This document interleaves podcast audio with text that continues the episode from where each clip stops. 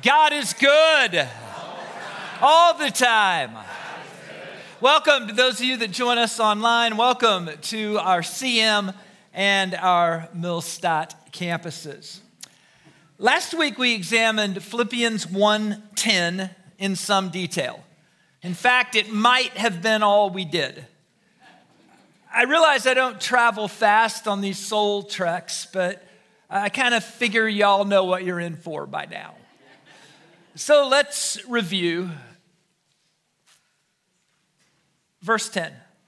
For I want you to understand what really matters so that you may live pure and blameless lives until the day of Christ's return. I think there's some fundamental questions we have to ask as we enter the Christian life. Number one, is there a God?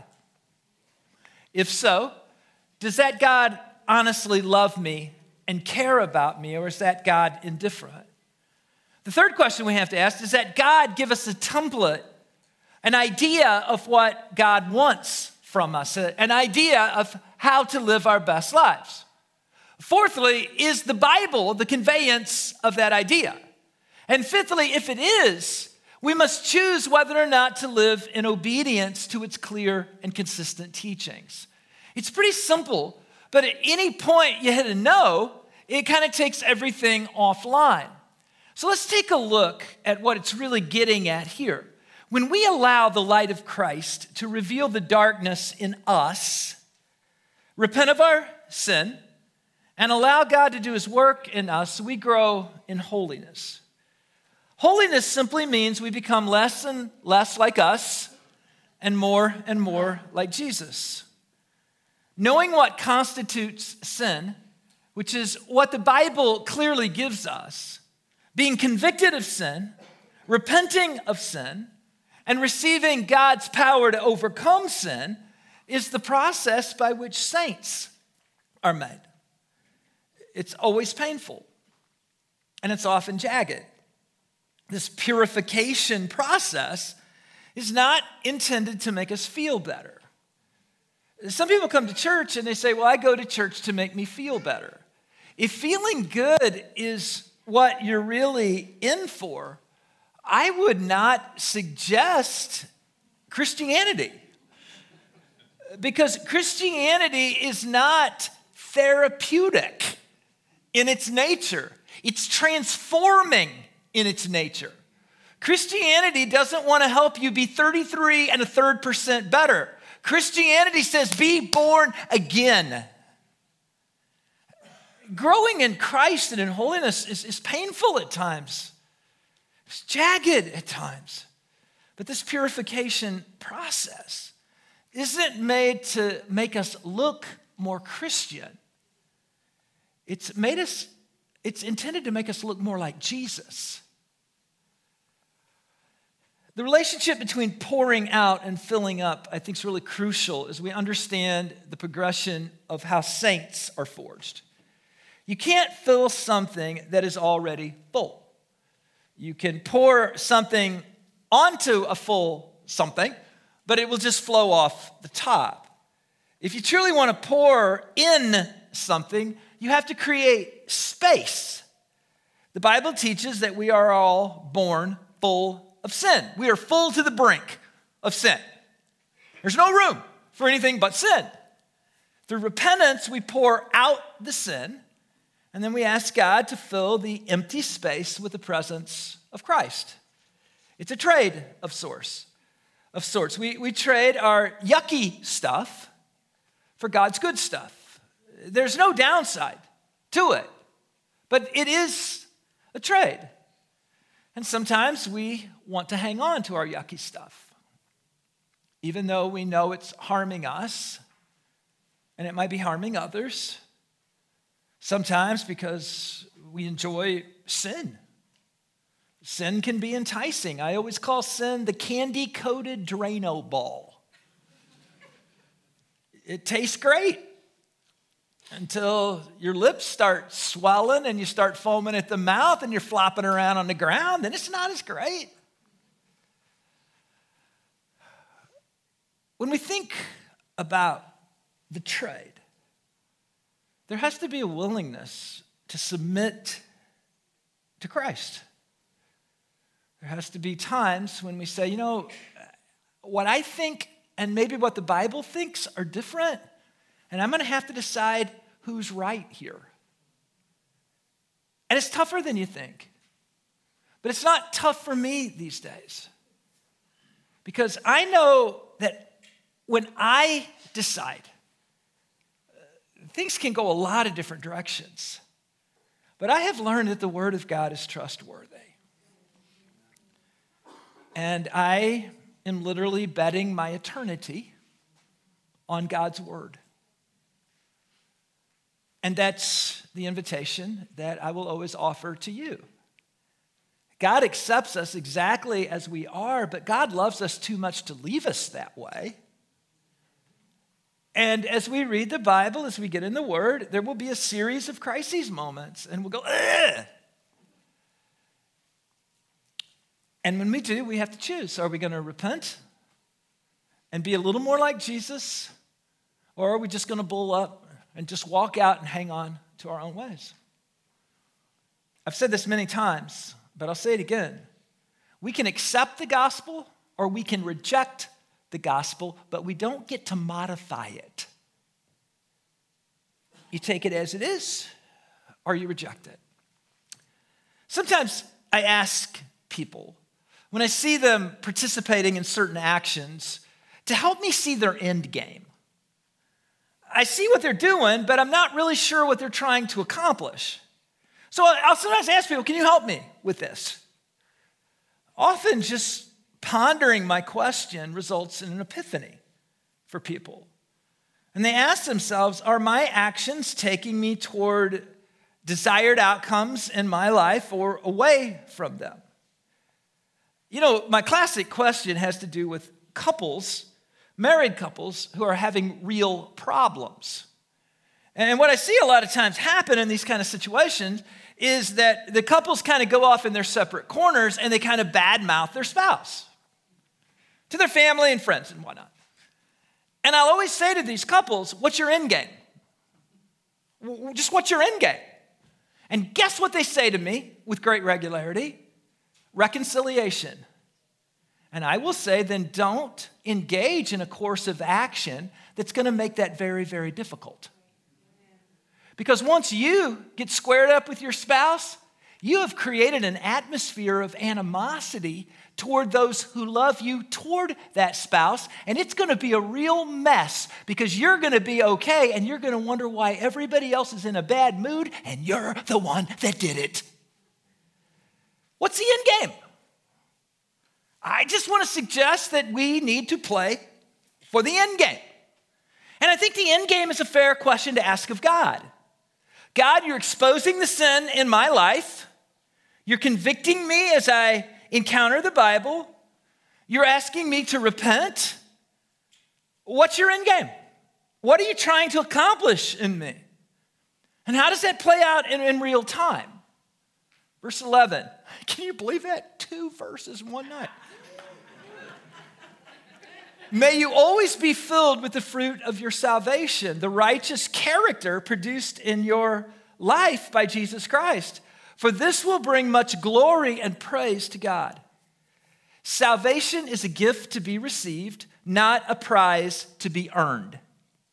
We are saved by faith, not by works that we have done. We are not saved because we are caring, loving, and good. But I want to suggest that being saved should make us more caring, loving, and good. We are not saved because we are ethical, moral, and principled. But I want to suggest being saved should make us more ethical, moral, and principled. The evidence or fruit of our salvation are lives that are increasingly filled with what Paul calls righteous character. Righteous character does not make us right with God. But if we're right with God, our lives will start producing more righteous character. It's the evidence of a life that's right with God. So, what is righteous character? It is a life in full alignment with the Word of God. It's when my life aligns with God's Word. It is a shift away from the person I am and a move toward the person I was created to be. It's, it's much, much, much more than proper and appropriate actions. It's the forging of altruistic and biblically shaped motives. One thing I've noticed with people is if people behave poorly, it, it's usually an extension of what's going on inside of them. So our behavior doesn't say who we are, but it's a testimony to who we are. So when people behave poorly and you say, behave better, which is what most churches do, it's what religion does, right? Behave better, try harder, be better. And then they try harder to be better, and, and they may outwardly appear to do that, but it'll only last for a little while. Why? Because the inward person has not been transformed. They're still who they were. They're just trying hard for a period of time to make things appear better. But when they're not paying much attention, who we are always comes out. Who we are always, always comes out.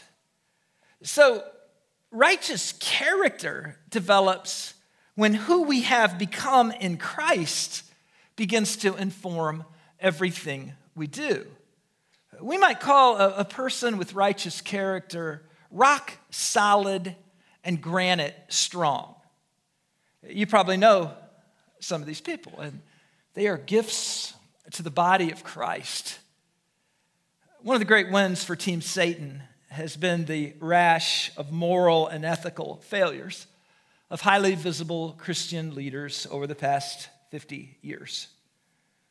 Though some of it has always been around in Elmer Gantry fashion, modern celebrity Christian culture, fueled by money to be made, the media, and the social media, have really turned what's always been a slippery slope into a cliff for leaders that don't have st- strong foundations. Though I want to be clear, though most falls are far more the exception than the rule, these days each tragic fail is amplified a hundredfold, and it reinforces a cultural narrative. On the other hand, Christian leaders who have forged lives of righteous character do much to quell and dispel the lies of the devil. I'm just going to suggest to you Billy Graham and Mother Teresa made up for a whole lot of charlatans. And I am going to also say there's a lot more people like Billy Graham and Mother Teresa than there are like the charlatans. But if you were Satan, wouldn't you want the narrative to be that all Christianity is corrupt? And that Christian leaders are all hypocrites and everybody in the church is terrible. And anytime somebody slips and falls, you want to act like that's the most normal thing in the world. I get it. I get the play. I get the play. But I've got to be very, very frank and very, very honest with you the vast majority of Christian leaders I know, the vast majority of Christian people I know, are, are people who live lives of integrity. Are they perfect? I don't know any perfect people. I know about six that think they're perfect, but I don't know any perfect people. But I do know people who have integrity. And I do know people who are trying to walk through life honorably. And I do know people who are keeping their promises and keeping their vows and are not falling to the temptations of this present age and of this present darkness. You might say, well, you know, you say this present darkness. Do you think things are worse than they've ever been? I don't know. I've only been alive during my life. But I don't know how you could watch the news and not say that there are demonic forces in our nation. I don't know how you watch the news without drawing that conclusion. I think the devil is at work. I think the devil is at work overtime. And I want to suggest to you one of the true bulwarks against satanic invasion are rock solid and granite strong Christians. More powerful than you could possibly imagine. They negate the stereotypes. They dispel the lies of the devil and they bring glory and praise to God by the way they live their lives. I would sure like to see a lot more of the good ones lifted up than the bad ones castigated. So it's time for a trail excursion. I promise we won't be gone long, but you've heard that before. Paul wrote several letters to churches, and in some of the letters, he expounds on thoughts that he made in other letters. This is such an instance. Galatians 5 has some incredible information to offer us concerning the tangible fruit of our salvation. It was written to Christians in the province of Galatia. Modern Turkey, those of you that are going to go on the pilgrimage with me, in uh, September of 2024. We're actually going to be in Galatia. It was written at a time when false teaching was rampant, persecution was hot, and demons were flying about. During Nero's reign, even claiming the name of Christ was increasingly illegal in parts of the Roman Empire, much less spreading the good news. A lot of you are involved in the 500 right now. You're inviting people to church. But you need to understand you are free to do that in our country. There are many cultures in the world where you would not be free to do that openly. This was that. This chapter is about freedom in Christ and how that freedom is achieved. But for our purpose, it's also about what the fruit of freedom looks like. So let's take a peek at Galatians 5. I'll start with verse 13. You, my brothers and sisters, were called to be free. But do not use your freedom to indulge in the flesh, rather, serve one another humbly in love.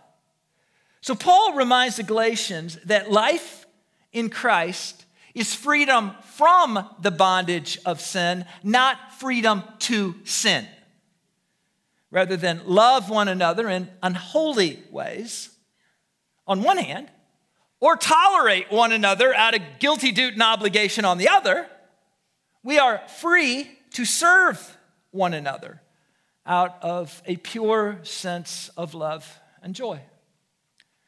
Verse 16 So I say, walk by the Spirit and you will not gratify the desires of the flesh, for the flesh desires what is contrary to the spirit, and the spirit what is contrary to the flesh. They are in conflict with each other. One of the most basic things you learn in life is you can't go two directions at once. To quote Yogi Berra, when you come to a fork in the road, take it. It's so funny, but the directions to our cabin are exactly the same. When you go to our cabin, you go down, you go down a country road, and then you get on a countryer road, and then you're on a countryer road yet, and then you're on a rock lane. So that's kind of how you get to our place. But when you get to the, right before you get on the rock lane, it goes straight, and then there's a loop. There's just a big loop. And there are properties around that loop. When you get to the fork in the road, just take it. If you go left, we're about three lanes to the left. If you go right, we're about five lanes to the left. But just take it. But no matter what, you can't go both directions at once. The path of the Holy Spirit leads to holiness and life giving relationships. Uh, I think the real casualty of our sexually charged society has been friendship. And I think friendship's one of the greatest gifts of God. And I don't want to be crass here, but I think the devil's ruined it in so many ways. So, this is about how do we have holy and life giving relationships? The path of the flesh leads to selfish and destructive gratification. We, we live in a time when people don't think it matters what you believe as long as you're sincere. And that's absurd. A lot of people believe false things to be true with all of their heart. That doesn't make them right, it makes them stupid. You can go God's way or you can go your own way, but you can't go both. And just because you believe your own way is God's way, and you go to a church that convinces you your own way is God's way, doesn't mean it's God's way. You can't go both. They're mutually exclusive paths. They share nothing in union.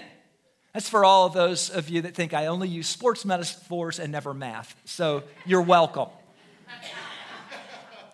Paul calls the wrong road acts of the flesh, and he calls the right road the fruit of the Spirit. And now things are about to get interesting. Because guess what he's going to do? He's about to list the acts of the flesh. And when you read some of these, you're going to go, Amen. That means you are not tempted by that sin. And then other stuff, you're going to go, Oh crap. And that means that that is a little tougher from you. So you might have an amen, you might have an oh crap, but this is the list of things. A lot of times people say, I just wish the Bible was clearer. I go, goodness. You know, it's not the unclear parts of the Bible that stress me, it's all the really clear stuff that I have such trouble living up to. Love your enemies, pray for those that persecute you. Lord, could you be a little less clear? Can we throw a little ambivalence in there? Yeah, no, nothing. So here we go 19 through 21. And I'm just going to read these slow. And you say, well, do you really need to get into the Greek uh, to, to understand them? Not really. They're just really simple. And the more you get into the Greek, unless you have a political agenda and you're trying to explain to people why it doesn't say what it clearly says, it's just here. So let's take a look at these things. The acts of the flesh are obvious sexual immorality. So, what is sexual immorality? The biblical ethic, I think, is really clear. It trends really clear. The biblical ethic is monogamous marriage between a man and a woman, and celibacy in singleness. That has been what the church has taught for 2,000 years. That is what 95% of the churches in the world still teach. So, sexual immorality, impurity, debauchery. Impurity would be uh, doing things that aren't great in private Debauchery would be Fat Tuesday at Mardi Gras, all right? Idolatry and witchcraft. Interesting. Idolatry is placing things in our life that we worship as gods that we place above God or that we consider to be gods. So, idols aren't just bad things. Idols can also be good things. If you put your family ahead of God, your family becomes an idol. Right? Uh, idolatry and witchcraft. One of the real concerns I have about our culture today is its utter fascination with the occult, particularly as it is disguised as entertainment. And one of the least surprising things to me in the whole world is that our culture produces the kind of crazy stuff we see in our culture. It doesn't surprise me a bit. If you've got a generation of kids growing up playing unbelievably realistic and violent virtual games where they're shooting people all the time. And if you've got these shows that are these psychological, occultic things, it surprises you that there's shootings and it surprises you that people are all mixed up and weirded out and can't sleep at night. Goodness, this stuff shouldn't surprise us at all. Not at all. Idolatry, witchcraft, hatred. Ugh. Well, I really like the people that think like me. Discord, stirring the pot, stirring the pot. Same list as witchcraft, same list as sexual immorality. See, isn't this, isn't this neat how the Bible's such an equal opportunity agent? It's unbelievably egalitarian, right? You, you, you dodge one and three get you. All right. Jealousy. Fits of rage. Selfish ambition. Dissensions, causing dissension. Factions and envy drunkenness, orgies, and the like.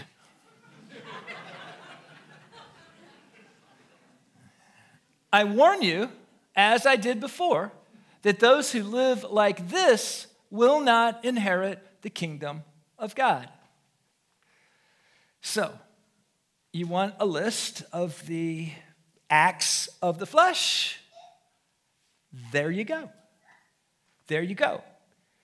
Does anybody find anything in there unclear? Uh, it's just there. So, what do we do? We have two choices. We could say, forget it, and we can puff out and we can storm out. That's always your prerogative. And if you do, nobody's going to chase you down. Nobody's going to chase you down. If you drive 100 on your way home because you're mad, somebody might chase you down, but it won't be us. or we can look at these things that aren't in alignment with God in our lives and we can repent. The one thing I want to say to you is somebody else's sin isn't worse than yours. And the other thing I want to say to you other people aren't worse sinners than you just because they sin differently than you do. These are not uh, listed in, in categories. It's not like crimes where there's like murder one, murder two, murder three, manslaughter. You know, it's not like that. Sin in the Greek is an archery term, it, it means to shoot at a target and miss. So we have God's bullseye for each of our life. God has a bullseye for you. And sin is just anything that misses that target. So we're not trying to say that any of this is any worse than anything else. We're just saying this is all stuff that Paul says misses God's bullseye for our lives. So we can repent and turn away, or we can just say, forget it. That's our prerogative. The acts of the flesh are the bad stuff that needs to be poured out. So some of you wonder, why can't I tend to really get Jesus poured in? And that's because you're, you're filled with this kind of stuff and there's no room. You can't fill something that's already full. So the reality is, sinners are welcome in the church, or no one would be welcome in the church. All right? I just want to be real clear. Sinners are welcome in the church, or nobody would be welcome in the church. I mean, absolutely nobody. But this list of sins are things for which we need to repent and turn away. They're not things we need to affirm and celebrate. So, if this is the bad stuff that leads to destruction, what's the good stuff that leads to life? Paul calls these things the fruit of the Spirit. And I would just be really clear. I think God would be pretty cruel if he only told us all the bad stuff and didn't give us good stuff. I think it'd be kind of cruel. So, this is the bad stuff. Okay, what's the good stuff? It's really interesting because this is called the fruit of the Spirit, and it's verses 22 through 24. So, let's just go through it. But the fruit of the Spirit is love, love, joy, wow, peace, forbearance, kindness goodness, faithfulness, gentleness, and self control. Those things are all beautiful, aren't they? They're really beautiful. Let me just pick a couple of them out. Uh, I, I, like forbearance. The, the King James translate is long suffering. And it's just, it's this hopeful, optimistic kind of patience. It's just, yeah, you probably disappointed me 3,000 times, but I can't just quite give up on you. Don't you think God has a lot of forbearance toward us? And if He does, shouldn't we have forbearance toward each other? I love goodness, agathos in the Greek. Uh, goodness means to be good in every way. So, uh, a good, good food would be something that's absolutely delicious, it's beautiful to look at, and it's great for you. Who doesn't like that? I've never run into it, but who wouldn't like it? right? Something as good as broccoli and tastes like a Pop Tart. That'd be awesome. Gentleness. Are you guys aware that uh, a mouse can't be gentle? A mouse can only be meek. In order to be gentle, something has to be capable of doing great harm. A bear can be gentle, a big dog can be gentle. This is knowing we could do harm, but we choose not to. We choose not to. And self control, being able to control yourself, being able to master your emotions. It, it juxtaposes with fits of rage in the bad list. You say, well, aren't we all going to lose it every now and again? I, I would just suggest the more Jesus we have in us, the less we're going to lose it. And the more Jesus we have in us, the more we're going to be loving and joyful. Who doesn't want to be joyful? Right? Joyful, happiness and joy, completely different. Happiness is predictable response to favorable stimuli. I find a $100 bill, I'm happy. But I won't be happy long because I won't find another one in an hour. And at some point, I'll spend it and it'll all be gone. But joy, joy starts on the inside and works its way out. Happiness begins with favorable circumstances and tries to work its way in. Joy is perpetual. Who doesn't want this stuff? Don't you wish the people that you loved most had a lot more of this stuff working in their lives? And then he says, Against such there is no law. Sharing the faith was against the law. Giving your testimony was against the law. Inviting people to church was against the law. But guess what wasn't against the law? Love, joy, peace, long suffering, kindness, goodness, meekness, temperance, faith. Those things weren't against the law.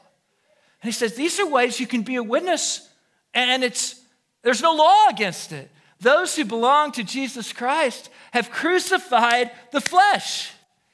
This is a really powerful image as we enter Easter.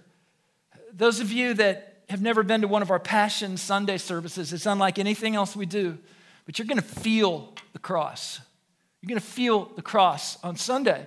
Those who have crucified the flesh. I was talking to somebody about the old movie Robin Hood, Prince of Thieves. Did anybody watch Robin Hood, Prince of Thieves? It's, it's marvelous. It has to be one of the worst movies of all time, and I love it. I love everything about it. Well, you know, we talked about witchcraft. At the end, they're, they're trying to kill this witch, right? And they have the witch killed, but the witch just keeps flying back up. You know, it's just kind of like the witch just kind of keeps coming at you. I find that my flesh is a little like that. You know, you, you don't just defeat your flesh today for all time, it's, it's a tension to be managed, it's not a problem to be solved. You're going to have to stay on it. And the areas that give you a lot of temptation in your life, you're going to have to stay on those even more. And the places you have addictions in your life, you're going to have to stay on those even more. So Jesus isn't just going to snap you perfect. I'd be all for it.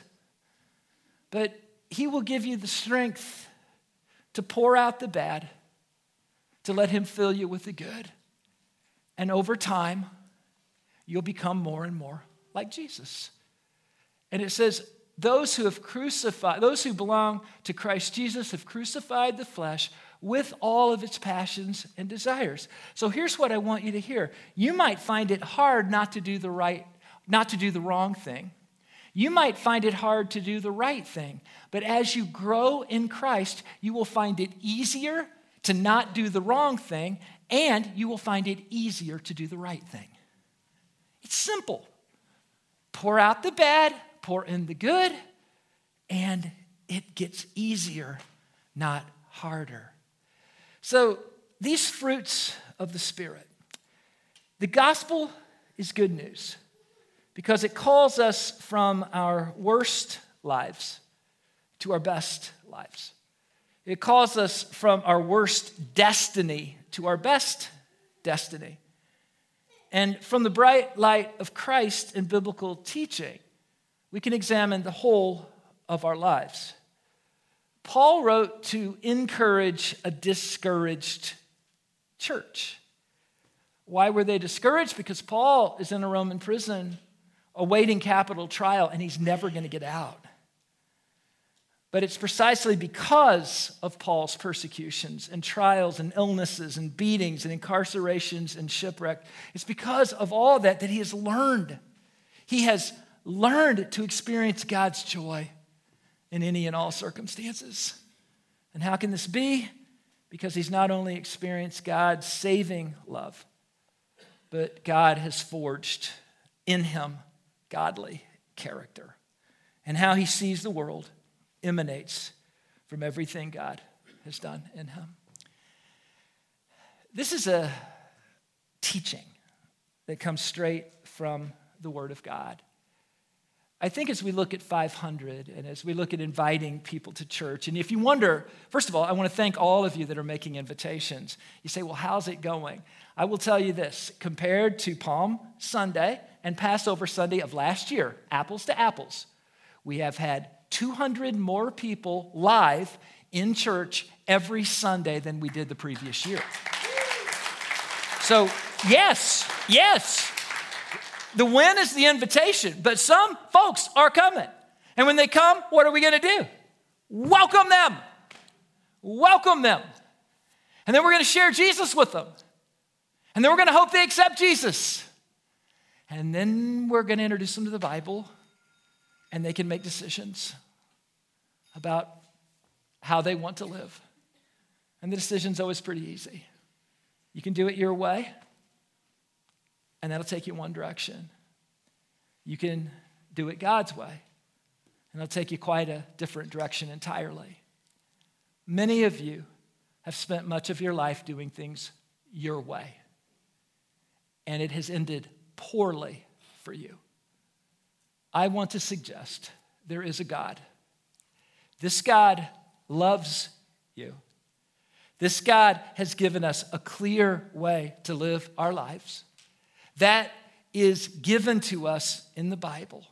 And if we will repent of our sin and allow God to pour Jesus into our life, we have nothing, nothing but good things ahead.